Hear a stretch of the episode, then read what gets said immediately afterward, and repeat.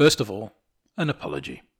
In the previous episode, when discussing the notoriously controversial lyrics to the classical on Hex Induction Hour, we rounded on Ewan when he asserted that Marky Smith had dropped the offending lyric when performing it in 2002. Whilst we weren't ready to give Smith a free pass on his choice of words, we were equally unwilling to believe he'd show anything approaching contrition, at least not in public. Well, it turns out Ewan was right. The classical was briefly reprised in the Fall's early 2000s set, but I can find no record of what he actually sang instead. Get in touch if you know. On this episode, our 16th in total, I'm pleased to say we're rejoined by the same guests as last time in order to explore the latter part of the Fall's 1980s output. Fliss Kitson, the Nightingale's phenomenal drummer, seriously, go and see them live as soon as seeing bands live is a thing again. John Henderson of Tiny Global Productions and Jonathan Fisher all return to share their love for the late 80s Fall sound. Ewan and I feel very lucky to have been blessed with such exceptional guests. If this is your first time listening to our podcast, I strongly recommend jumping back an episode and listening from the beginning of this particular journey. You can find all our episodes on Beat Rehab at beat.rehab slash tempfans and on our new website at tempfans.com. They're also in all the other places people forage for podcasts, including that weird one you use. You can also find out what we're listening to outside the podcast by joining the Temporary Fandoms Facebook group at facebook.com slash groups slash tempfans. Like us, share us, buy us a coffee, all that bollocks. But I'm pretty sure I know what you're here for. We've got another six fall albums to pick over, so let's just get on with it. Get ready, Temp fans, for the Fall Part 2.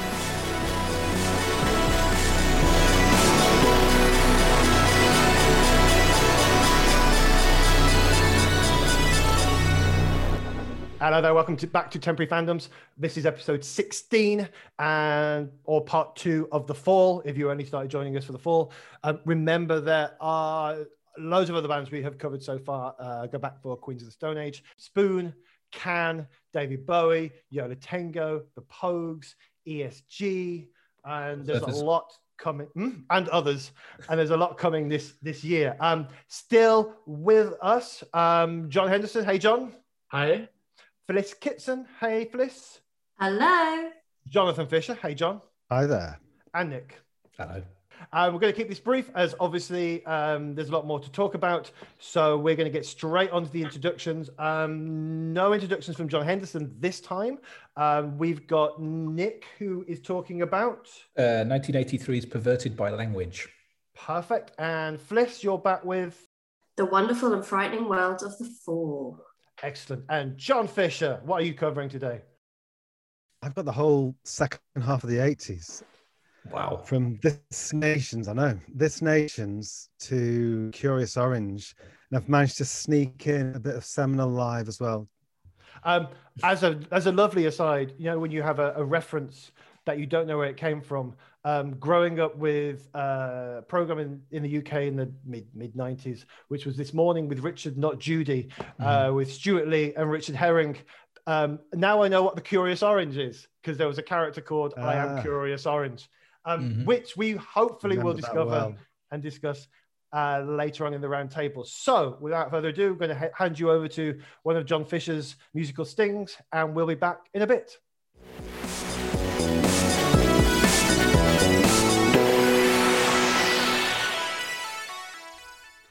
How are you going to write a Fall song? writes Steve Hanley in the Big Midweek. Simple bass line, pounding drums, scratch guitar, blocks of cryptic lyrics. 1983's Perverted by Language has all these things. We still have Craig Scanlon doing his scratchy guitar, Steve Hanley on bass, which may well be simple, but it's also the relentless force that drives the whole album, and still no less than two pounding drummers Steve's brother Paul and Karl Burns. This is also the first album to feature Brix Smith, Mark's soon to be wife, and may be considered the beginning of what is often referred to as the Brix era. However, most of it was recorded before she joined. She first turns up on the backing vocals of the album's opening track, the call and response oddity that is Eat Yourself Fitter. This is the Fall track that John Peel chose as his Desert Island disc, claiming that he fainted the first time he heard it. I'm not sure it would be my choice, but Peel's alleged giddiness makes for a touching story. Brix doesn't show up again until the closing track on side 1. a wobbly intonation of One More Time for the Record on Hotel Blöedel is either endearing or excruciating, depending on your sensitivity. I love this first tentative step towards transforming the Fall sound into something more poppy, a tension that would define their sound for the next decade. The rest of the record is closer to Hex Induction Hour in sound, although I sometimes feel that the six and a half minutes of Eat Yourself Fitter make it seem harder to digest. In Neighbourhood of Infinity, Smith sings, I used to have this thing about Link Wray. I used to play him every Saturday, and for years before I discovered who Link Wray actually was, I used to imagine that this was a 1980s arcade game. In fact, I had a very clear image of Marky Smith playing Link Wray on one of those tabletop video games you found in pubs in the early 80s, the glass smeared with lager. If you don't know who Link Wray is, look him up. Soon you'll be playing him every Saturday. God bless Saturday. And while I'm on Neighbourhood of Infinity, allow me to add that it may be one of the only known instances of the word jackanapes in a pop song. Get in touch if you know otherwise. Garden, more impenetrable yet strangely evocative lyrics, as we see what flows from Marky Smith's slushy pen over a hypnotically skewed riff. If you want to dig deeper, I can strongly recommend the excellent annotated Fall website, but honestly, I don't know that you'll come out any the wiser. It's all just impressionistic illusions and surreal or sinister gobs of linguistic intrigue. The song plays out to Marky Smith repeatedly screaming, A Jew on a motorbike, one of the most quintessentially Fall moments in their long discography. There's more, so much more, but it's best if you just listen to it and submerge yourself in its unsettling miasma.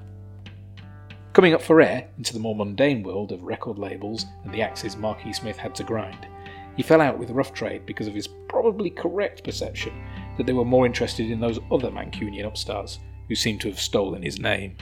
The Smiths. The bloody nerve!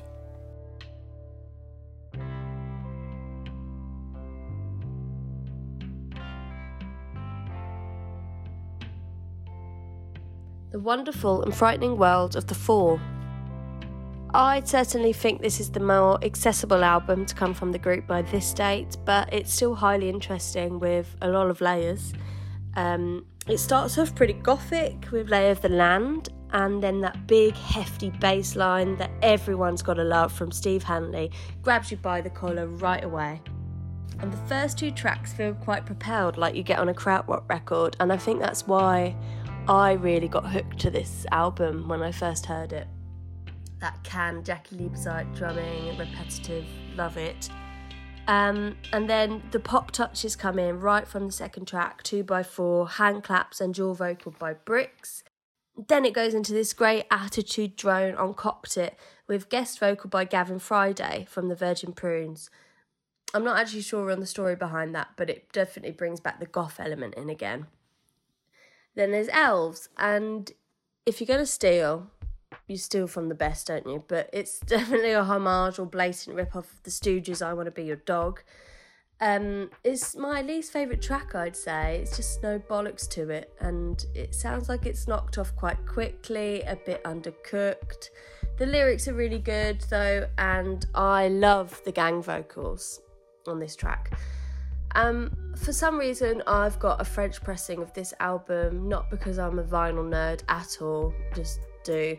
And it's got Creep on it next, and I know I can see why this was left off the original album, to be honest, because it doesn't sit on it at all. It's definitely going for the chart sound. It even sounds like a drum machine, I don't know, but it's definitely a standalone single and should have been never put on this album, I don't think. So, straight into Slang King then. And I always think of this song if you were down a pub and asked someone who had vaguely heard of The Fall to do an impression of Marky Smith, they'd do it in the style of how this song starts. This is him. His vocal style is so unusual, and people forget how unique it really is. I feel like this track could have been an inspiration on the Madchester Happy Mondays guitar sound. Don't quote me on that because I know nothing about that scene, but it really sounds like that guitar sound, doesn't it? And then it's Bug Day, and this just sits there in a psychedelic kind of way. Really reminds me of Zappa or Future Days by Can, and that hot feeling you get where it's just like there's some atmosphere in the music. Love it. Stephen Song, I'd say this is my favourite song on this record. I'm not entirely sure why, but I always go back to this song. It's that repetitive horse riding riff again, I think, and Gavin Friday's back, bringing the gothic vocals in. Can't beat it. And then the album ends with Disney's Dream Debased, and I think this is a lovely song. If you could say any song by the Fall was lovely, I suppose. But it's quite sad knowing the meaning behind it now after reading Brix's book. So maybe we'll discuss that in the podcast a bit more. But it could have been a big influence on the Pixies, this song. The riffs are quite epic sounding, and I love that satanic riff in the middle that never happens again, that you just want to happen again. Yeah, brilliant album. Give it a listen if you never have. I'm can guarantee you the first three songs, if you play it on good speakers, will have you hooked straight away.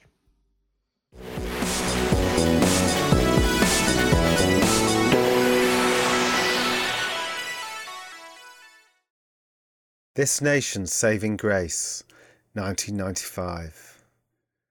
This is the one the album spoke about in hushed tones, in hallowed halls up and down the land the greatest Fall album of them all? Or is it? For some reason, Fall fans cannot always agree on which album to bestow this honour. Some say Nations, some say Hex, some say perverted by language, some even say shift work. I've honestly heard that said. I'm not kidding. So huddle around, let's look at the evidence. Is Nations the greatest Fall album of them all? 1985 is a bad year for post punk. It's probably a bad year for everything. How could a band that started in 1976, living through the swings and spit of punk, even consider releasing anything like their greatest album in 1985? Also, I guess it should be said that greatest fall albums are really ripe for reappraisal and knocking off their pedestal are they really that good? Really? I guess it's an understatement to acknowledge that the Fall are known for their lineup changes. There's been a f- quite a few already in these eight years of existence. There's going to be quite a few more as we go on. Here, though, we managed, at least for a time, to lose the whole backbone of the band, the Hanley brothers. Paul on drums, and Steve on bass. For Paul, this would be a permanent arrangement, but he'd be rather effortlessly replaced by Karl Burns, who had played with the band on and off since the beginning and as one half of the framed two drummer lineup. While Paul had just about had enough of life in the band, Steve Hanley would attain the least fall like holiday imaginable maternity leave he would be given a thousand pounds to enjoy the first flush of fatherhood. If this seems unlikely, it could also be imagined that Steve's characteristic bass lines wouldn't be easy to replace as well.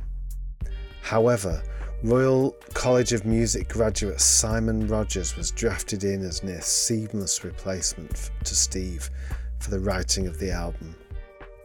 As the most least likely Fall member, in the least likely of circumstances. A move to a classically changed replacement may have thwarted many bands, but not the Fall, and certainly not this nation's saving grace. Steve was back for the actual recording sessions though, learning his riffs directly from Rogers. I don't know if it's a coincidence, but all my favourite Fall albums also have my favourite album covers. The Early Years Comp, Grotesque, Hex Induction Hour, and This Nation's Saving Grace. This was Claus Castenskiold's third fall cover. Well, Claus and Michael Pollard. The cover is actually a mixed media drawing technique over Pollard's original photograph of the Manchester city centre skyline at night. He also took the band shots on the gatefold in a cover. Claus drew the clouds and the chariot in the darkening Manchester skies using what looks like black marker pen. It's a great combined media drawing that perfectly fits the disjointed, sometimes sinister music within. And remember, this was a time when even your favourite bands had awful album covers. Anyway, least we forget this is peak Brix Smith era, and the move towards a more pop, riff driven sound that seems to avert many original fans of the band at this stage. Off the bat, and for the record, I'm a big Creep fan. 80s Fall can do all the skewed pop and twisted surf it wants, as long as we get an auto tech pilot thrown onto the B side. This balance of Brix's pop smarts and the band's sinister experiments finds its summit on this Nations, along with a well sequenced album like quality provided by the opening and closing tracks Mansion and Two Encroachment Yarbles, with its Nadsat clockwork orange language reference to balls. These two tracks neatly tie the album together, Opener Mansion being an instrumental version of Yarbles. What's between these two bookends, though, is surprisingly powerful and eclectic in just the right ways. Hold on, is it just my imagination? Or is this album the best produced Fall album as well? No, it can't be. The returning John Leckie seems to find just the right mix of odds and rocks to make this thing really fly, while still sounding grainy, warped, and out of whack. It's a perfect balance, this, and makes for a really layered, complex sound. Bombast points the way this album will go. Raw, noisy, and well, bombastic. Barmy is well, balmy. English slang for crazy and containing one of those four riffs, this time from Valerie by the Monkees. What you need is an odd slice of lo fi repetitive psych, of which other examples lie within. Spoiled Victorian Child takes us back to the skewed, sinister rock of Bombast. LA is different again. Great circular riff, keyboard sequences, and repeated refrains reset us for the vinyl side too. Gut of the Quantifier is reminiscent of the Doors Changeling, but not distractively so. These massive Brix riffs, she should be ruining the fall with them. The fact that she isn't is a feat of superhuman magicianship. Here, things get stranger and poppier all at the same time, and we are taken back into Smith's new house. Sounds like they got a good deal on it. Sticking with the domestic bliss and drum machine wonder, that is the psyched out paintwork which warps in and out of psychic zones like something off Neil's The Heavy Concept album. The Fall are surely the only band to make even settling down into something odd and creative and scary. This leaves only one song, I Am Damo Suzuki, basically a tribute to the Can singer, but far more spooky and unhinged than anything Can ever did. That wasn't really their vibe anyway. Still, the band managed one more steal even at this late stage with this one, rather appropriately from Can's Oh Yeah from Tago Mago.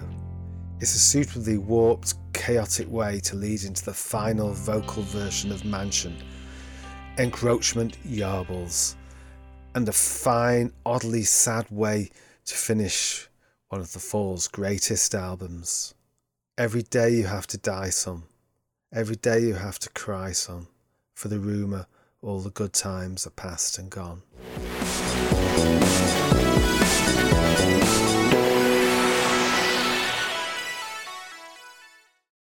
So after the Lord's Mayor parade, one whole year later, comes Bend Sinister, subtitled Doomsday Payoff, title from Vladimir Nabokov's 1947 novel. You'll be shocked to hear of some lineup shuffling that goes on, as longtime drummer Karl Burns is out, and Manchester's own drumming supremo Simon Wolstencroft is in, playing in both pre Stone Roses and pre Smith's bands. It seemed like he would be the eternal nearly man before hitting the fall jackpot. Even Simon Rogers sticks around to add his own cultured keyboards and some guitar to proceedings. He's actually a quite settled member of the band at this point. I've resisted talking about the singles so far in this pod, So I thought now would be a good time to mention some. So the Fall's last single this year, 1986's Hey Luciani, the title coming from MES's first theatrical production, Hey Luciani, the life and codex of John Paul I, based around the mysterious death of Pope John Paul Alberto Luciani in 1978, continuing Smith's thin interest in all things papal since Room for Live's papal visit. Dr. Faustus, Living Too Late, and B-sides Markle Sinkle's Half Found Borman and Sleep Debt Snatches were also from this production. There's a transcript online featuring Leigh Bowery, Bowery would go on to design the costumes for Curious Orange, and the band reciting bizarre, fractured dialogue from the play, making it tantalising, longed for watch that'll never happen. There are obviously audio recordings though, but I've never heard one. Mostly panned by critics at the time, as far as I know, no video footage exists of the play. Those are the days, eh? It seems that Smith's theatrical zeal was not tempered by this experience, and he'd be back on the boards in a couple of years' time. So, to bend Sinister itself, this is the last in the trio of John Leckie produced albums, and it's this production that forms one of the big talking points surrounding this album. Smith decides to master this thing from domestic and shitty C90 cassette tape mix. I know what you're thinking. Ferric? Type 2, Chrome, but this kind of detail is lost in the mists of time. I guess the decision was to throw some random lo fi into the mix, but it doesn't really work, and I guess the overall effect just lessens and obscures the production bite that Leckie brings to the table. Just look what he did with this Nations. All this is probably symptomatic of the predictable breakdown in the Smith Leckie axis. Nothing lasts forever in Fall World. Anyway, it doesn't sound bad, it's just probably not quite as good as it could have been. Like This Nations, you get a short repeated track, nearly bookending the album, third and last tracks in fact, Shoulder Pads 1 and 2, bearing a passing resemblance to the theme tune to British 70s department store comedy series Are You Being Served? Can this be seen as the first reference in the Fall as retail outlet? See also Behind the Counter and Senior's Twilight Stock Replacer. Straight after the first shoulder pads, we get the first proper cover version on a Fall album. They'd already had a go at Gene Vincent's Rolling Danny, released as a single in 85, but it feels big to have one on an album at this stage in the game and a cover that would not only be the Fall's most played song live, but also one of their most recognisable. It's the other half's Mr. Pharmacist, a song from 1966 featuring on the Nuggets compilation. For better or worse, usually better, a cover version would feature on most of the Fall albums and singles here on in. What else are we getting on here? Well, it's pretty much all great, not bad for an album that isn't quite as good as their very best. I guess it's not quite as memorable as their very best, but for the most part, it's all that's good about late 80s fall. US 80s 90s manages to incorporate some very 80s drum machine that already sounds like an ironic swipe at the ubiquitous rhythms and sounds of the time. Bournemouth Runner is about a backdrop thief at one of their gigs and Terry Waite Says is about the former envoy of the Archbishop of Canterbury, who negotiated the release of hostages in the Lebanon, who himself was taken hostage just after the release of this song. Whatever you do, you can't accuse Mark of a limited range of subject matter. You really can't.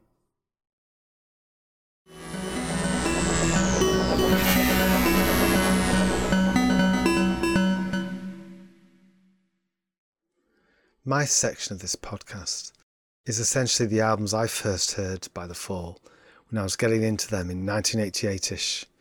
I was probably about 13.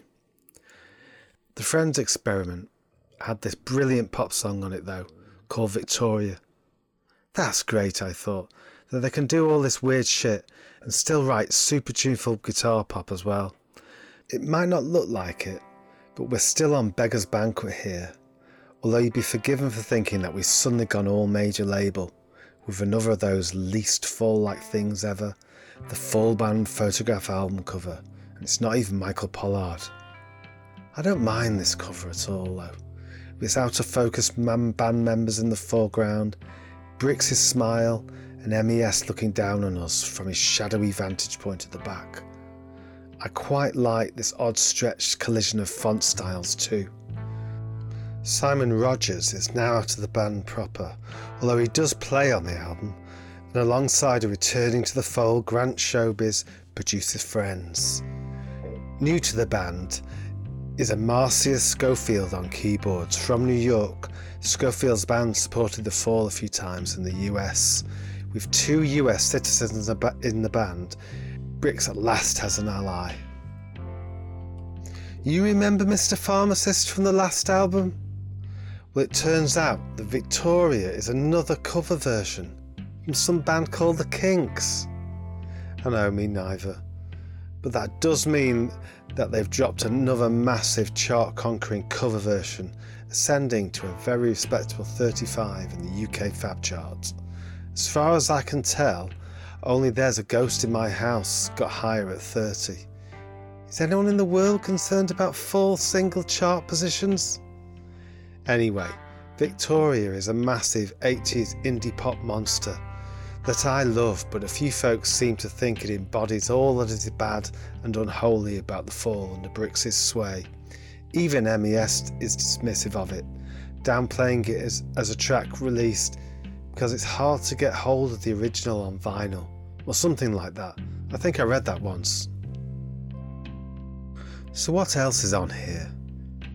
We have sparse, strange tracks like Frenz, Get a Hotel on side one, that do the odd kind of spooky thing that appeared on the last couple of albums, but in their own special way, unlike anything else in the canon. They're both pretty compelling and, well, odd. Keeping these two apart on the grooves of side one is Carry Bag Man. Always one of my favourite fall tunes as a kid. That rockabilly riff, piano hammer, and an environment troubling retail receptacle. Always carrying his lyrics and probably shopping around in a plastic bag, MES really was the carry bag man. Did I say that Victoria was the only cover on here? Well, Athlete Cured is nearly a cover, one of those fall riff steals. Spinal Tap's Tonight I'm Gonna Rock You Tonight. In context, it's such an odd steal too some crazy striking lyrics about an East German athlete's near poisoning from car fumes. My god, Smith writes some crazy brilliant lyrics in the 80s. Side 2 starts great, with two quite traditional indie rock songs.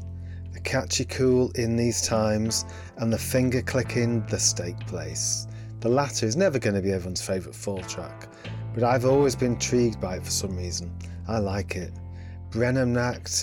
Is classic 80s riff plundering for possibly the most jagged riff in the history of music. It just goes on and really doesn't need to stop. It's odd the Fall nicking riffs at this point because they seem to have them coming out of their ears. Or is it that all Fall riff steals are for knowing comedy purposes? Only having an excerpt from Guest Informant feels very unfair and we'll have you diving for the Victoria 12 inch, where the other B sides, Tough Life Boogie and Twister, will also make you wonder how they didn't make the album. We round this thing out with Oswald Defence Lawyer, probably the only track here I'm not so fond of. It goes on a bit, and even the lyrics don't have that intrigue and edge you've come to expect. Don't hate it, but I'd have found a way to have those Victoria B sides on there instead. As I have alluded to, it would appear that some people don't really like this album. These people, though, are resolutely wrong. This is really good, odd, and eclectic album that shows everything that was great about the fall in the 80s.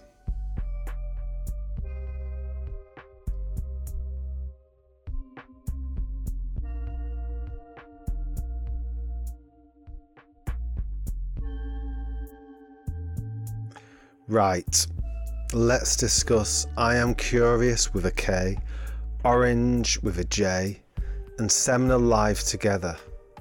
Seminal is pretty much an EP with orange outtakes, experiments, and a whole side two of straight up live material. So let's happily shove it in with orange and have done with it. It is the end of the 80s, and as we shall see, the demise of Brix's first and most important tenure with the band. This was not a normal Fall album. A soundtrack to a ballet was probably exactly what you were expecting from the Fall in 88. In collaboration with Michael Clark. But who is he and what's he got to do with the Fall?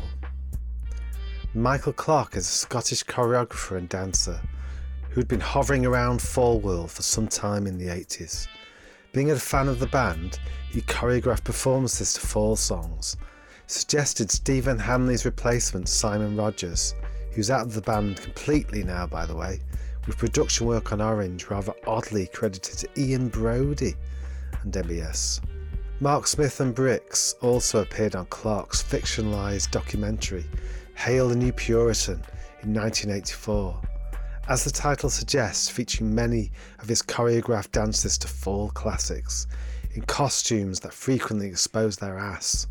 It's brilliant transgressive stuff. The Fall and the Clark Dance Troupe would also appear on late night BBC music show The Whistle Test, with a performance of Wonderful and Frightening's Lay of the Land.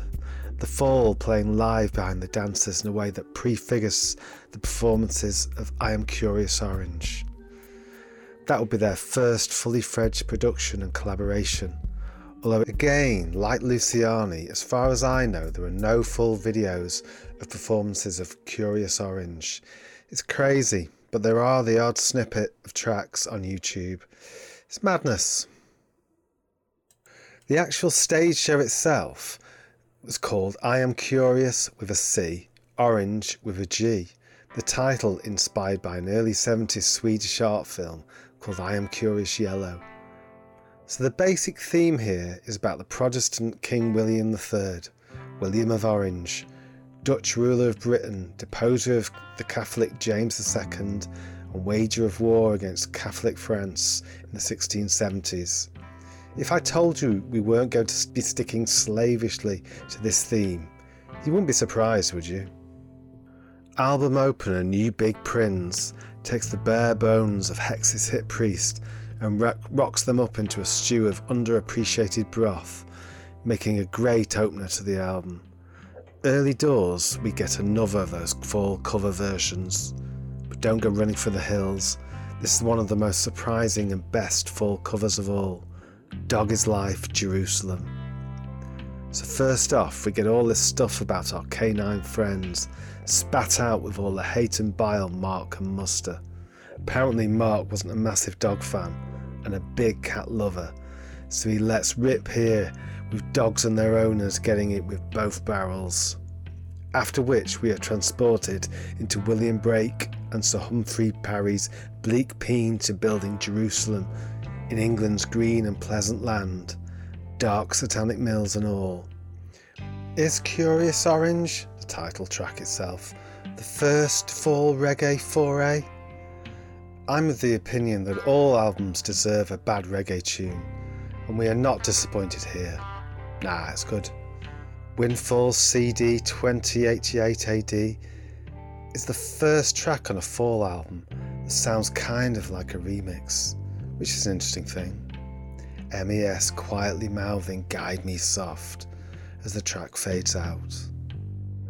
With the equally sparse and atmospheric Yes Oh Yes following, it makes this section of the album feel quite fragmented and downbeat but it certainly creates a sad, odd, and wistful vibe that culminates in Van Plague question mark. It may begin with a driving beat, but doesn't hide its trepidatious warnings of impending overseas virus. Mark's talking about AIDS. This is a quietly great fall tune and quite easy to miss between those preceding tracks, and along with the sombre first section of Bad News Girl, Brixix is about her. and as their marriage would soon fall apart, it's hard to disagree. There are a few songs on 1990's Extricate that also seem to be about her. Like the previous two albums, it's not all great, but it mostly is. Okay, so I'm placing this one alongside the previous two albums in terms of overall quality, and it's a notable step down from this nation's saving grace. But aren't most things in life? All this leaves us with is the great shoehorning of Seminal Live, my second ever fall purchase. So this album marks the end of both the Brix and Smiths relationship, time in the band, and their contract with Beggars Banquet. You can tell by the half live, half studio vibe that this is a contractual obligation album. Deadbeat and Squid Law have already appeared on the 12th Peel session at the end of 88 Deadbeat itself was performed as part of the Curious Orange show. Odd that it didn't make the album. Probably because of that simple three note riff. It's a lot of fun and probably the first thing I learnt to play on the guitar. I'll be honest, I love this mad eclectic first side with its mixture of oddball country, pinball machine, brick style classics, and avant experimentation in Mollusk and Tyrol. The basis of Mollusk is actually Donkeys Bearing Cups, a 1981 instrumental by future Fall producer Craig Leon, his original being the best version. Would have been a damn fine classic long EP this, but instead we get some contemporaneous live versions of recent and old stuff on side 2, including a notable redrudging of Pay Your Rates and a funny band intro by Sex Pistol bothering Bill Grundy. So that was the second half of the 80s. Overall, perhaps not as good as the first half, but still damn good. Hello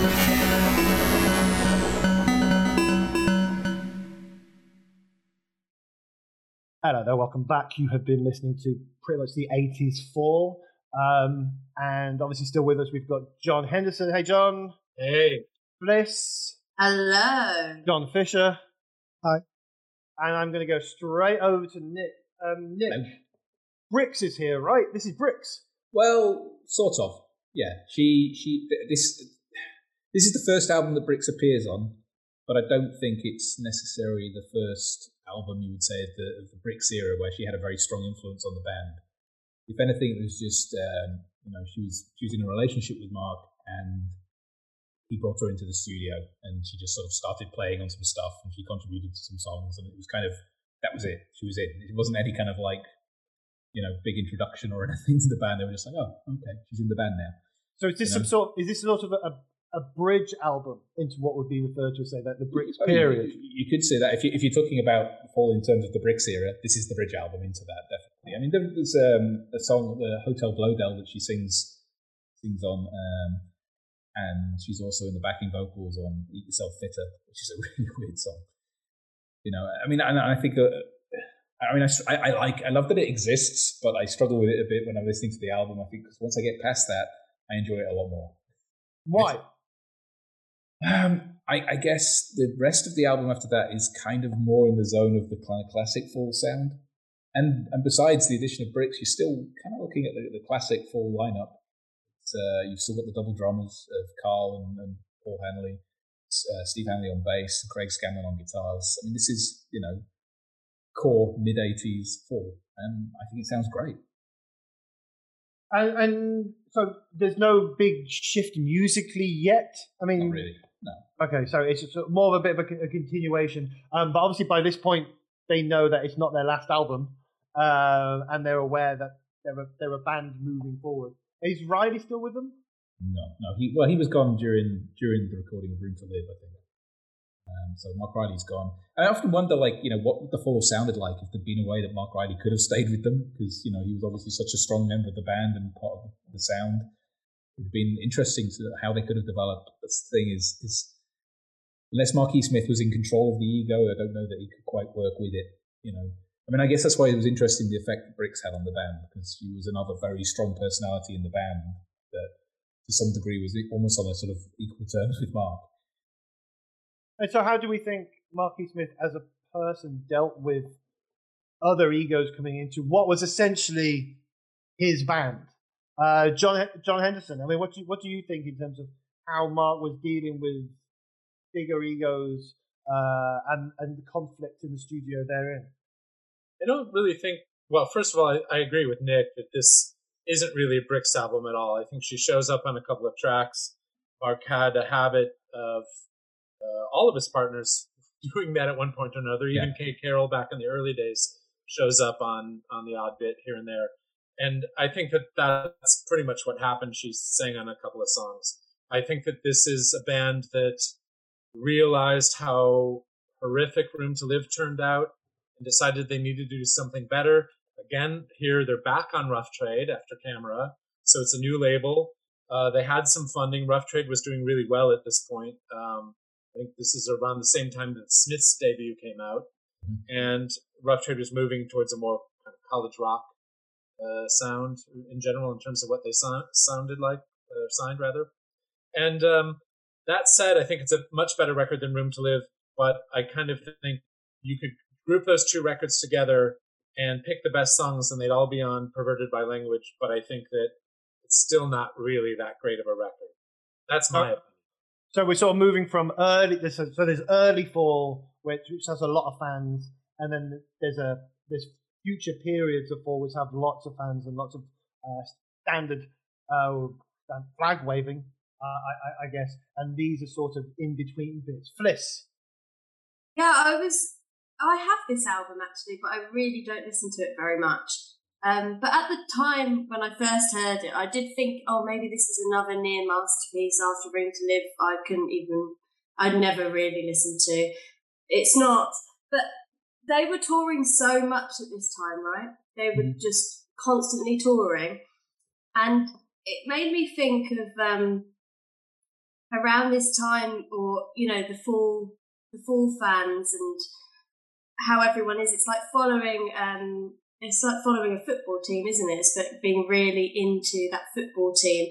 And sometimes there's highs and sometimes there's lows, and you go to those gigs, you go to the games, and you never know what you're going to expect. And I guess people kind of take it and take it in their stride, don't they? There's not not everything's going to be great, not everything's going to be a hit. But so, so what was? I mean, so what was, as far as we're aware, the live experience like with the Fall? It's not something we've sort of touched upon yet. Was it a chaotic uh, dumpster fire, or, or was it just? John, when did you first see them? I'm assuming you, you saw the Fall around that time. When, what was the earliest time you saw the Fall? Probably kind of around this time. Uh, in in essence, I'm trying to remember. Um, I actually met them in 1980 when I was 15 outside the show that became um, a part of America therein, hoping that I could blag my way in, and, and I failed. Um, but I, I, had a really nice chat with Mark Riley then. This they were um, already at the point where they were doing pretty much just the last album and half of the album before that, and uh, uh, really good band live. You know, when I ever saw them, uh, I know that like any band, they had their bad shows, but at this point, they were still really solid. And and I also should mention that Kamera had really bad distribution, and they did collapse around this time. So when Rough Trade picked them up with really great distribution, it seemed like the fall were back, and that's mostly because they took out lots of adverts uh, in the weekly papers. The record was easy to find, even in America where it didn't come out. Um, and so it gave people the false feeling, I believe, that this was a return to form. I don't think that today it quite has the same cachet that it did back then. Okay, um, and you said that like, this was roughly around the same time that the the Smiths' first album was. So obviously in Manchester, this must have been the the golden days, John Fisher. Well, apparently, yeah. I was probably listening to Howard Jones though in 1983. um, there is a name I have totally forgotten about. How could you? Um, okay, so if this wasn't necessarily a seminal album, and but we are moving into um, the fall, getting a, a, second sound, that moves into the wonderful and frightening world of um, Fliss. Um, my notes for this were, oh, David Gedge from The Wedding Present must have been listening to this album an awful lot because I well, can start hearing The Wedding Present. David Gedge actually ripped off the Nightingales riff, so he he definitely yeah heard a lot of that um, you know scratchy guitar, and Mm. they they went off in that tangent. Um, but yeah, I think this is a really smart record. It's varied. It's poppy. Brix is in with those pop hits, but um, it's also really interesting. It has loads of layers, and it Steve Hanley is the anchor. Well, in general, but definitely on this record for me. Um, why? Why do you think? I mean, did he get? Was he given more responsibility, or was he just coming to his fore as a musician? I don't know. I just think it's really bass driven. A lot of all of the songs are really with the fall in general, but this one I just think it it's a standout. It's more stand standout. But yeah, it's a very bouncy record, and I was really into it from the first three tracks. I was totally there. I think it kind of it goes off a bit in the middle. Um, I don't like elves at all. I've said that on my um, intro. Um, it loses it a bit, but then it comes back again. Um, yeah, and I'm sure what it got in the chart. I think Hex was the first album actually of the four to get in the charts, wasn't it? And then, but this got higher. Um, yeah. Um, how how had they done? How were they doing, just generally in terms of success at this point? Um, what, what I mean, maybe John Henderson, well, maybe you, you'll know better. Um, was was there a level of success, or were they just a, a, a band's band at that point? I think they'd been a fan fans band, and I think that this was the point at which someone decided that they could be a success. And uh, this was easily the, the largest recording budget that they ever had, and you can tell from listening to it.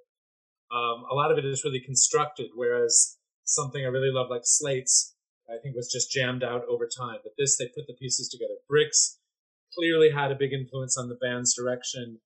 Uh, Fliss is entirely right about Steve Hanley's bass playing kind of holding the whole thing together. And I think that that for the next many albums, uh, that was the case. I'm, I'm not sure it's as successful in terms of songwriting as it could have been. This even the lyrics tend to be a little novelty. Uh, isn't Disney's Dream debased on this? Mhm. That's Yeah. that's you know about somebody being beheaded on a Disney ride, um, and uh, you know it's a little it's a simplistic version of the fall. I think it, it it's certainly where most people who are fall fans started hitching a ride. This and the next record. And, and they've got a bit. It is even it like sounds a little bit rockabilly on. What was it? Two by four. I think it's really gothic. This is this where you were going to talk about your gothic? Um, my entire yeah, the next Right. th- these these few albums were when I start, started to notice the sort of well eighties UK Because goth they sound have, coming. yeah, they have that Gavin Friday fella kind of Yeah. Yeah. squealing and. And I couldn't get on with that. That's I, I have to admit, I, I was ne- I, I was never a fan of the Gavin Friday vocals on this album. It took me a while to, to get to grips with it. Um, I mean, it is strange, and uh, I think it quite works, but I don't really know his stuff anyway. So, but it definitely is gothic, and obviously the Land starts off with this like culty chant. I mean, I know Mark thought he he was really into the occult and stuff like that, isn't he? So, but I remember going and sorry, go on. I think that it, Fliss makes a really interesting point, and I think that it's true. This is the point at which previously really underground bands started to taste that there might be some success down the road. And also, this was the point where what originally started as punk fashion in terms of clothing and looks started entering the mainstream, like, like Goth did. And Brix, who, if I'm not mistaken, has her own clothing store in London now, Mhm. uh, and was you know always a very fashionable person. She's a Chicago girl, like like not a girl, but she's a Chicago person like me. And but she always had a really great fashion sense, and and bands started dressing better, and I think she really helped push the look kind of of of that stuff. And I mean, even Marky Smith started dressing better around this time. what's that? I think even Marky Smith started dressing better around this time. There was a brief window where you could see Brix had an influence on how he dressed. I think Brix started dressing Marky Smith better. Yeah, definitely. Basically, yeah, yeah. Um, I, I. Weird. I mean, in terms of like of, of that, I definitely was as I was doing all the research. My research for this, I was noticing that Marky Smith started looking a little bit more stylized and a little bit more like a like a rock star or a pop star, like as a star. And then, oddly, I opened a news story about the making of the new Batman movie, and I realized that Robert Pattinson now looks like Mark E. Smith. Really? If you don't see it, go and have a look at what Rob R. R. Looks like now, and think he could play Mark E. Smith in the next movie. The next movie. The next movie. But is it one I missed? Yeah, sure. uh, it's the one I made. Okay, wasn't, so, wasn't he? Wasn't there a Mark E. Smith character in uh, Twenty Four Hour Party People? But Mark E. Smith is in Twenty Four Hour Party People. Oh, is he? Okay, I don't know if he's as himself. I think he's just a random bloke in a queue oh, outside a gig.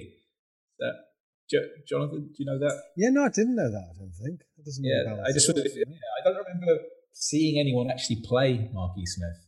I mean, obviously, oh. I think a lot of Fall fans would like to see. You heard it here first. Robert Pattinson. That's gonna. Okay. I mean, if, if it ever happens, just come back to this pod listener and go, "Oh my god, that guy was totally right." How's, um, how's his Manchester accent? Probably he's English, right? I think you you need to do a separate Robert Pattinson podcast oh, by yourself. Just, just got, on his own. I've got a Twilight. He was in Twilight, right? I've got a Twilight yes. offshoot podcast. Um, temporary Twilight. Temp- yeah, no, you temp- full temporary vampdoms. Um, anyway, by this point, as this was my first journey through the fall, um, I was quite enjoying myself. I went into this with a lot of reticence um, due to just some general antipathy towards um, who I perceived Marky Smith as a person, purely from a distance. As brief aside, it's going to get covered in future episodes. Um, I knew Marky Smith as a character and as the guy that pronounced words ah at the end ah, but I didn't really know anything about the music. Um, then, and we definitely cover this in a few episodes' time, when John Peel died, there was a Newsnight a Newsnight episode that sort of enraged me at the time, and so I just cast the fall aside. I've been pleasantly surprised. Um, it took me a few records. The first few records, I tried to pretend I was listening to someone else. Um, and as it's gone on, I'm like, actually, this is pretty good. I'm quite enjoying. Look at that, you and keep going, keep going.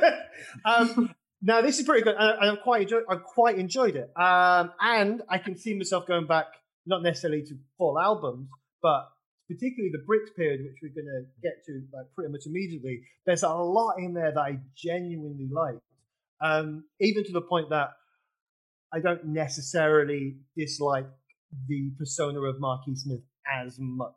Um, I guess, and I again, this is maybe how media has skewed things, etc., etc., etc. I've always perceived Marquis Smith, particularly in his later years, to come across as a bit of a bully. Rightly or wrongly, it seemed that he was a bit of an egotistical bully. Now, like I said, this could be how he was portrayed or the persona, because I didn't really know his stuff.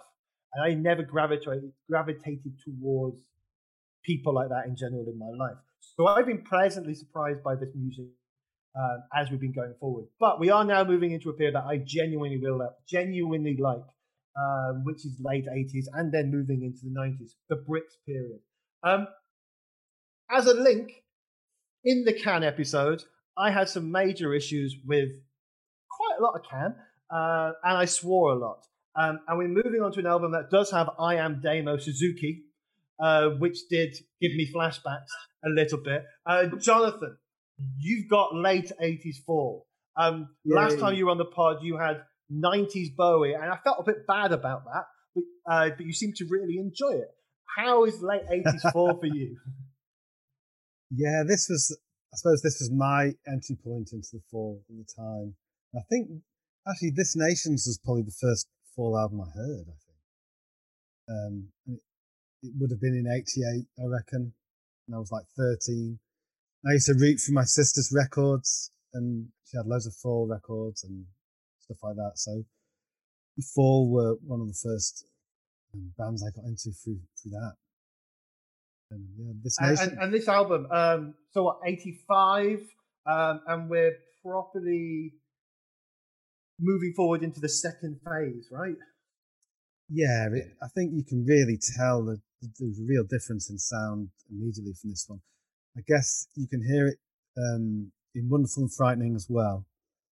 But it does sound like a whole new beast. But it's, it's John Leckie again, isn't it? And he did produce the last album as well. But I think his production on this one in particular is really good. You hear this loud headphones and all that sort of rubbish. It, does sound great. There's so many layers on here. It's, it sounds wonderful. Okay. Um, I mean, I, what a standout track for me was L.A., which I didn't think the the repetition, repetition, repetition hadn't necessarily been my my favorite sort of trope throughout the, the things. I generally I like a tune, I like a bridge, I like a chorus, but that really sort of worked for me, uh, particularly the guitar in there as well. Um, do we still have two drummers? Is that a constant thing throughout the four? I think there's only one now, actually. Um, yeah, Karl on his own on this one. Karl, yeah, yeah. I think I think I think Paul had left to do his A levels. I mean, he was very young when he joined the band. Didn't Paul and Steve leave during Steve, the tour of Wonderful and Frightening World of because um, well, Steve left for paternity leave, so he's not actually on this album, is he? No, no, he is. He's, he plays on it, but he didn't write the songs. Write the songs, yeah. Because yeah. I, I, love the story that um, so they brought in what was the name of the guy they they brought in. Simon Rogers. Simon Rogers, and they wrote uh, "Spoilt Victorian Child." And then when Steve Hanley came back and had to learn how to play it, he, he felt like he was being nudged out of the band because it had all these complicated time signatures. He, he, thought, he thought he's done it on purpose. He's classically trained, Simon. Yeah, yeah. Bizarre in itself. Okay. Um. So, so okay. So we're down to one drummer. Um. Quick question, Fliss. You you are a drummer. I mean, and we've listened to a lot of albums where there's two drummers working together, uh, and now there's one. What do you think the difference is to suddenly be the drummer that's got everything, whereas you were sharing, something was sort of sharing the limelight before? I think it it just came in waves, didn't it? Because he was at the start, and then there was two, and then it's one. It was probably. I mean, it's really difficult to play with another drummer. I've really? done it once before. It's really fucking hard, and uh, they did such an incredible job, though. Mm. Um, as a two, probably room to express yourself a bit more when it's just yourself. Um, it's I don't know what it would have been like, but you know, is it one would have taken over. Like if you play, yeah. if you've got two drummers, you, you start competing with each other. I well, I've only done it once, and I was in awe of the other drummer, so I was yeah. definitely not trying to compete. Well, um, this, this was that. But yeah, I, I, imagine, huh? Was that with Clunk, Chris Connolly? That was with um, the Glitter Band, yeah, with Chris. Oh, yeah, right. yeah. Who, who also who also played in Blue Orchid, so there's a fall connection. There is indeed, yeah. And um, yeah, it's well, you kind of have to let one person express themselves while you're. But I never felt that they did that in the fall. Actually, I felt that they both were kind of expressive, and that really worked. I think this album is really quite blunt but punchy. Um, doesn't lack any power. It's quite rock and rolly, actually. Mm-hmm. You think? I thought. Yeah, yeah, yeah. yeah. I mean, this is the one I often claim as being my favourite, but I think it's just for convenience. You know, you have to have one you can say as your favourite, and I just yeah, this nation sure. Seems to sort of I mean, cover all the things I like about the fall. Yeah, yeah. Paintwork. It's got lots of songs on it that. Oh, just, Paintwork really is such a good song. And the one I find is sort of um, really uh, very typical of kind of Marky Smith's self sabotage. Is you've got that beautiful last song on the album, which I feel could have been a massive '80s hit, but he called it was it "To Encroachment Yarbles, yeah, Yarbles. Right? It's so he sabotaged his own beautiful song with a stupid name. I think those lyrics are from something as well, but right. I can't remember. Yeah, every day you have to die. Some, Directly every day you have to cry some. It's, yeah, I love that. Yeah, it's good. Do, do you think? I mean, I, I, know that was a bit of a throwaway comment, but do you think that Mark wanted fame? Did, I mean, because a lot of bands they, they sort of they, they want to be big and famous. Do you think Marky Smith wanted to be successful and to be able to be in a band, but do you think he wanted the fame that came with it? Um, John Henderson, over to you. It's interesting because we we mentioned uh, Susanna's sister who designed the cover for Grotesque, and I've had a lot of conversations with Martin Bramah about these sorts of things because I was a big Fall fan, and uh, and he's usually happy to talk about it. And the way that he tells it was Mark was a younger brother uh, of two sisters, and as such, he was like the little, you know, little Lord Fauntleroy around the Smith household. And he was never told no. He was never told everything he did was praise to the sky. His sisters, who were, I guess, a bit older, uh, doted on him. And I think that that carried on through the fall. I think he just always thought I'm a big kind of a big deal, and um, he could be a really lovely guy when you talk to him. But before you were talking about his personality, uh, we could be you know a bit of an ass and that, and that was certainly who he was as well. Um, I don't think he wanted to be a star in as much as he wanted to be a person who could be on the front page of a music paper talking about how all the stars were horrible, except him. Yeah. Yeah. okay, that's that's probably a good that's probably a good time to to skip forward one year to Bend Sinister, uh, 1986. Uh, Jonathan Fisher. Um, what was the progression musically between these two albums? I mean, this is obviously still a period, right? And that this is a more poppy period, a more accessible period. Yeah, I'm not. I don't know whether there's much progression musically. I guess it, it it's that one I says in the in my bit of the pod before. It's like mastered from tape. So I guess Yeah. it doesn't. The production It's a isn't great story. there. Um, because yeah, it, it- it's not all it could have been. I think production wise, and maybe the songs. that- I think I said this as well, so I'm repeating this one. It doesn't feel quite as memorable, but I've always really liked it. This one, um, Mr. Pharmacist and all. I sort of um, she's always just sort of is their most played song live. I think from this point on, Yeah, yeah, yeah. They always Sure. play Mr. Pharmacist every show. And it's the one even quite often, like, you know, non-Fall fans, if they know one song by the Fall, they go, "Oh yeah, Mr. Pharmacist." yeah, it's That that seems to be the one they know. Mm. Yeah.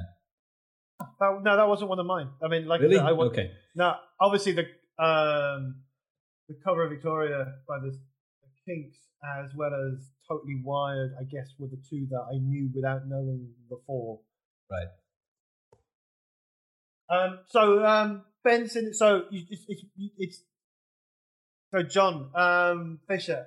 So you think it, there's not much of progression? It's less um, memorable as say the previous Station Saving Grace, and obviously there's the it's, it's maybe overly produced, No. underly produced. Yeah, I don't know. Somethingly was produced. It's just not quite as good, is it? Um, production You told that story in your intro, right, Jonathan? It's- but Basically, you know, they had John Leckie as the producer, and this is a guy who's worked with the Beatles and uh, countless legacy acts. And then you've got Marky Smith saying, "Well, I want to master it from this C90." And then- Was that your Manchester accent? yeah, sorry. Damn good. Better than mine, to be fair. It's similar to my similar to my German accent. And hadn't John Leckie been on some kind of like um meditation thing think he's part before doing the. or was the- this the- before he- was this before Wonderful Frightening World? I can't remember, but Yeah, he he was Fliss. I can't remember what it was. I want to say it was one of those like Rajneesh kind of things. Okay. yeah, he was like Like- super chilled out. And Yeah, then he met super, Marky super Smith. Yeah. well, that was money wasted. yeah. Um, okay, so Go on. I mean, let's spend a little bit more time on the Frenz Experiment then. Oh, sorry, John, your hands I, up. I- I just wanted to say a couple of things. The first of which is we were talking about goth albums. To me, uh, Mm. Sinister is the goth album by the fall. so goth. I might be a little influenced by the cover, which was very goth, but it sounded like a goth record. And the other thing I wanted to say, uh, just uh, relating to nothing aside from the fact that around the Beggar's Banquet era, they started doing a lot of covers. Uh, Mr. Pharmacist was a cover by a, an American garage band. They did uh, Victoria by the Kinks. They did, uh, what's the one? Um, Ghost in my house. Pinball Machine coming up. Uh, Mhm. Pinball Machine and um, oh, What's the big music? thinking I don't, was that Oh, and they did uh, they did "Rollin' Dany" as a, a B side to a single by I think, which I think was a Gene Vincent song. And to me, I just want to mention this. This I think is the point where the Falls cover versions were far better than their originals from here on out. From here on out. The bold Well, That is a bold statement. I mean, I mean, Ghost in My House was my earliest sort of contemporaneous awareness of the fall. I vaguely remember that being in the charts. No, Yeah, but Ghost in My at that time, I just remember it being a thing and being vaguely interested in it without investigating further. But yeah, somebody I was looking back at the comments on the in the uh, Facebook group when we when we listened to this uh, last time, and somebody described it as surf goth. Kind of like Right. also just because the idea of surf and goth are like almost like polar opposites. Didn't like that. They do um, Um, a day in a life as well, don't they? At this point, on Sergeant Pepper, Yeah. My Father, or something. Yeah. Day in a life. That's crazy, isn't They it? They did a lot. Then they did uh, oh, what's that one? Going to Spain, and they did um, Oh, in the, that's in the Lost 90s, in Music, the Sister Sledge song. Yeah. Uh-huh. Yeah, Yeah. We're getting ahead of ourselves. Though. That's that's sort of early Yeah. to mid nineties.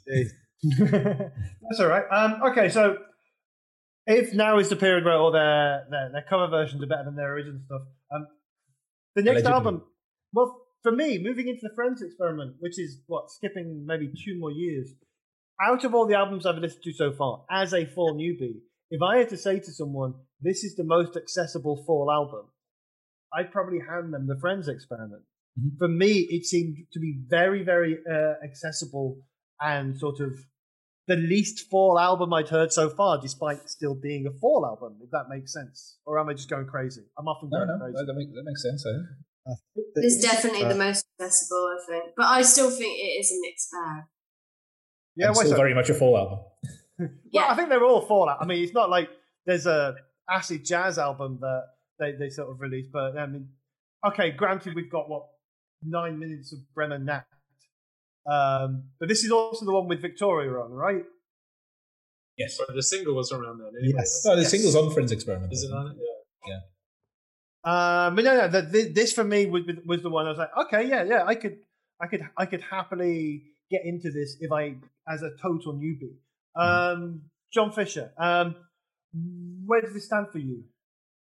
I really like this one, but I know it's a lot of people really don't like this one. I think maybe it's that more pop aspect to it, Mhm. a bit more, and that it's the cover as well, isn't it? With the, the band cover, I think Yeah. people see this as like the, the death of the fall almost. This album, Especially after Bend Sinister Too easy. like the second generation photocopy. yeah, indeed, indeed, And then you've got something with this sort of soft focus 1980s band photo on the front, yeah, which absolutely. But you know, there's loads of things I really like on this album. Um, Carry a Bag Man was always a favourite when I was a kid. I loved that one. Was, Um, was this around about the time of Hit the North? Uh, yeah, well, no, it must be a little bit later, no? after this, I think. Because that's not actually on any of the albums, is it? Yeah, it was, it, I think it. Between Kurious Oranj and Shift Work, maybe? I think I think that's the thing, and we've touched on it uh, in a previous pod. Going and revisiting stuff during the streaming age, um, it's very hard. You have to go out of your way to find out what the original album track list was, because we assume, and we, we mentioned it earlier, we assume that these songs. Oh well, yeah, this is a this was on the album, and then you realise that the album was only ten songs rather than fifteen, and none of the Yeah. singles were on it. Especially on Spotify, like Yeah. there's yeah, it's But also, it's like in a you know, 2000, I kind of started fleshing out my full collection with CDs, and all the CDs have shit ton of bonus stuff on it. You know, which with the full does usually include, include some great singles, but will also include like loads of kind of dross as well, like I don't know, weird live recordings and things. Mm. Um, okay, so at this point, like, I mean, to me, this sounds like a band that are moving into accidentally a mainstream, I guess.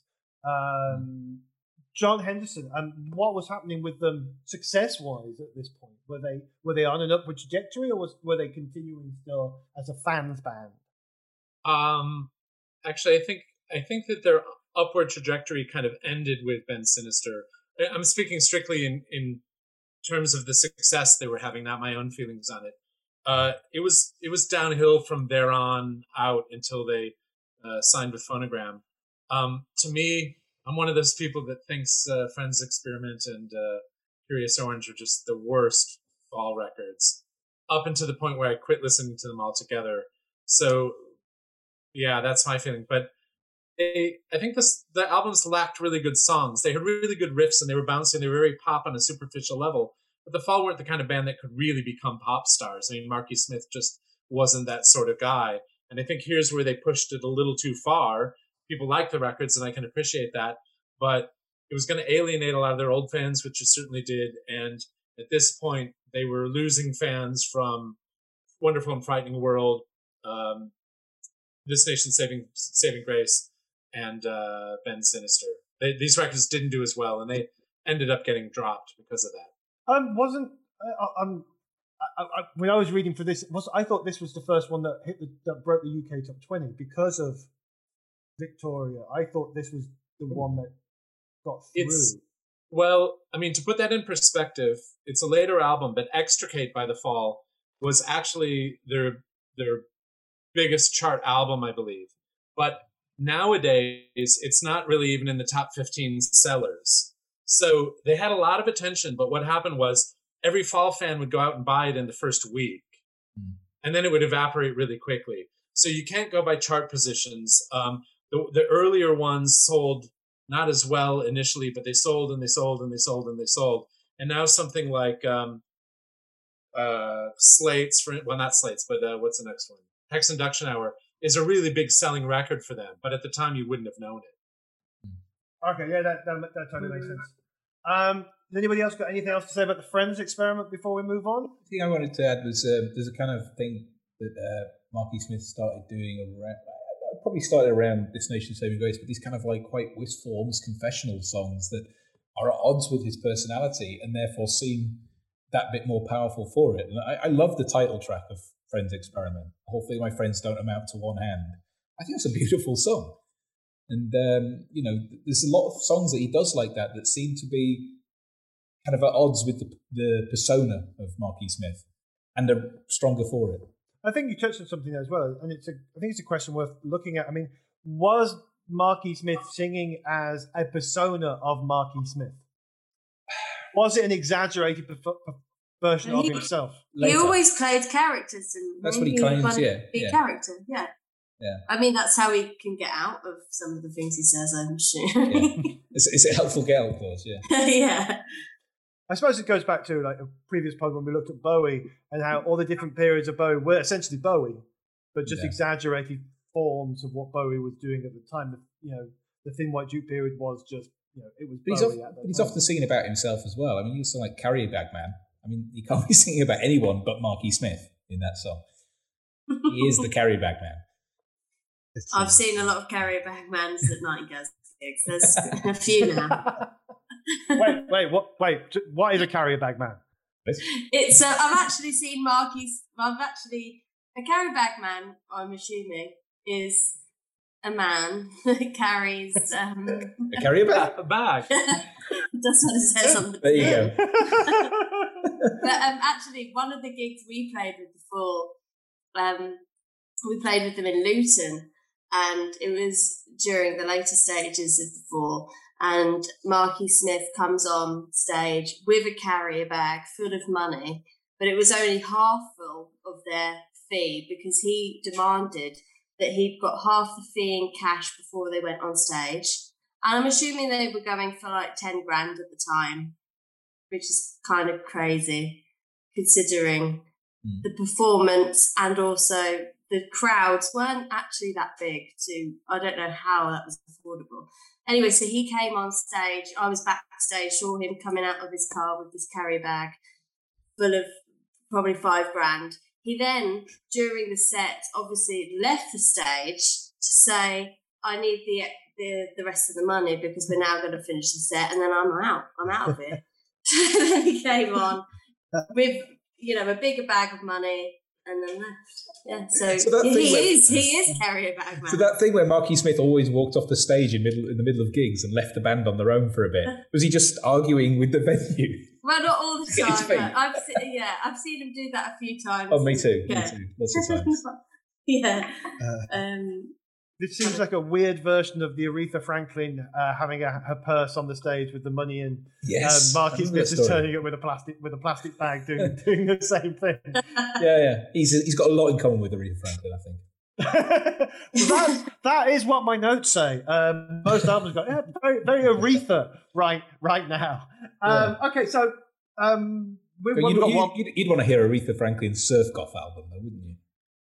hell yeah.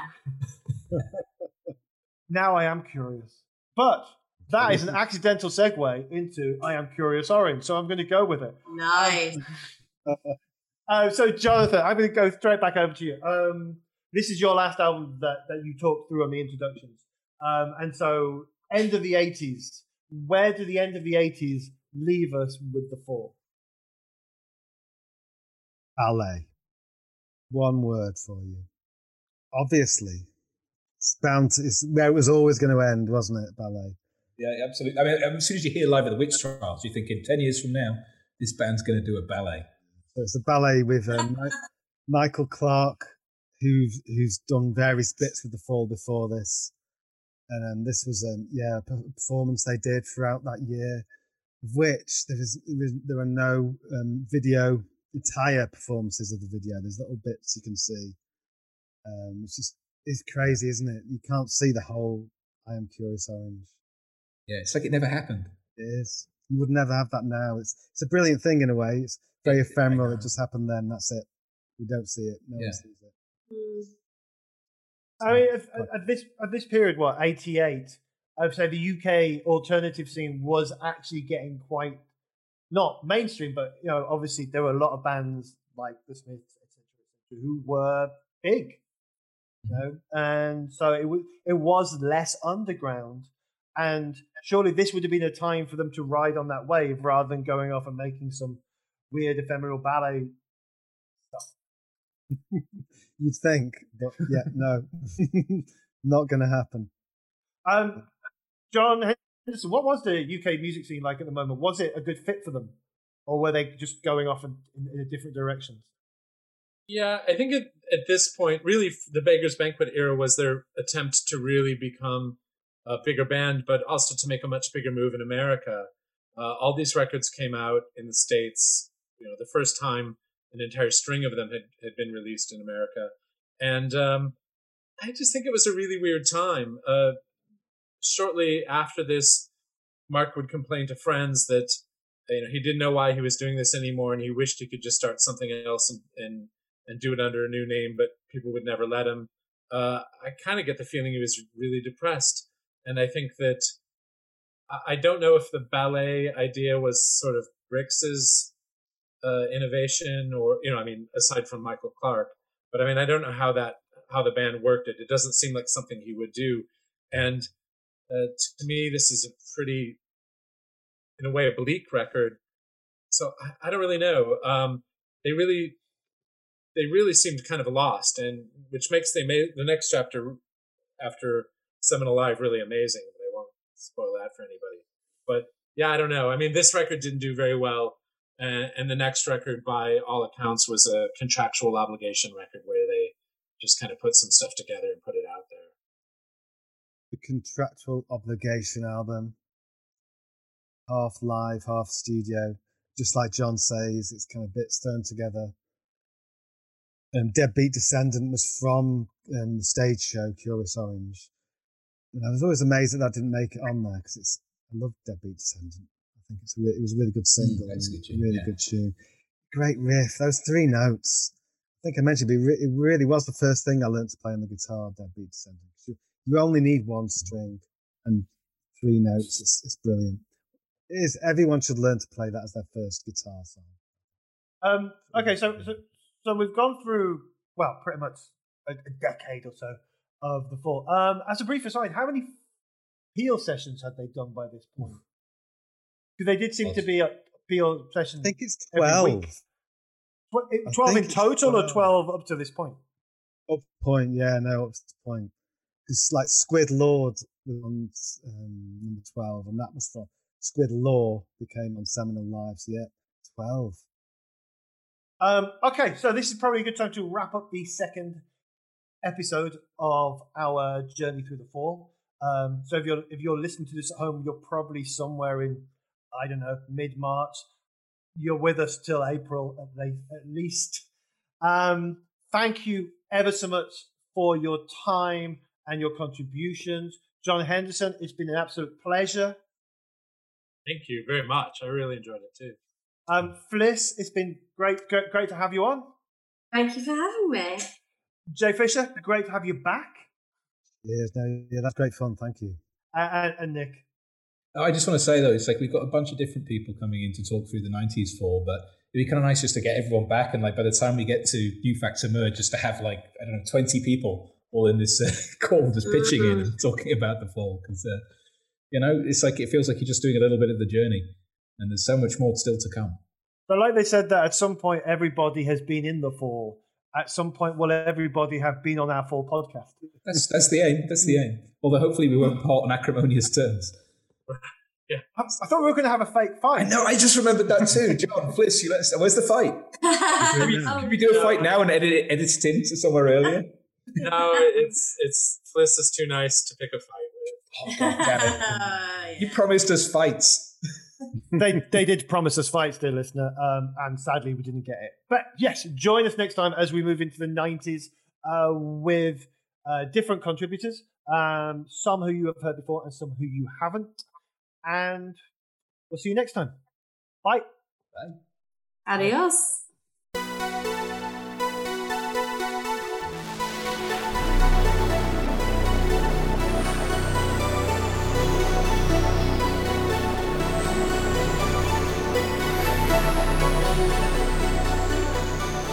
I would have happily kept going for another hour. Thankfully, for those of you with shorter attention spans, we didn't. But seriously, is six episodes really enough to do justice to the Fall's mighty discography? Maybe we should have made it 32 episodes. Or 64, an episode for each side. Anyway, allow me to thank everybody who made this episode happen. You were listening to Fliss Kitson of The Nightingales, John Henderson of Tiny Global Productions, and Jonathan Fisher, composer of the Temporary Fandom's theme tune. Thank you so much for joining us, and thank you to my indefatigable co host Ewan for stopping us from dwelling too long on any one album and for stitching the resulting clamour together. Join us again next time when we creep into the 90s. We've got a new cohort of guests, and as always, loads more records to listen to and talk about. I'm Nick Hilditch, and I got everything I want, except for money.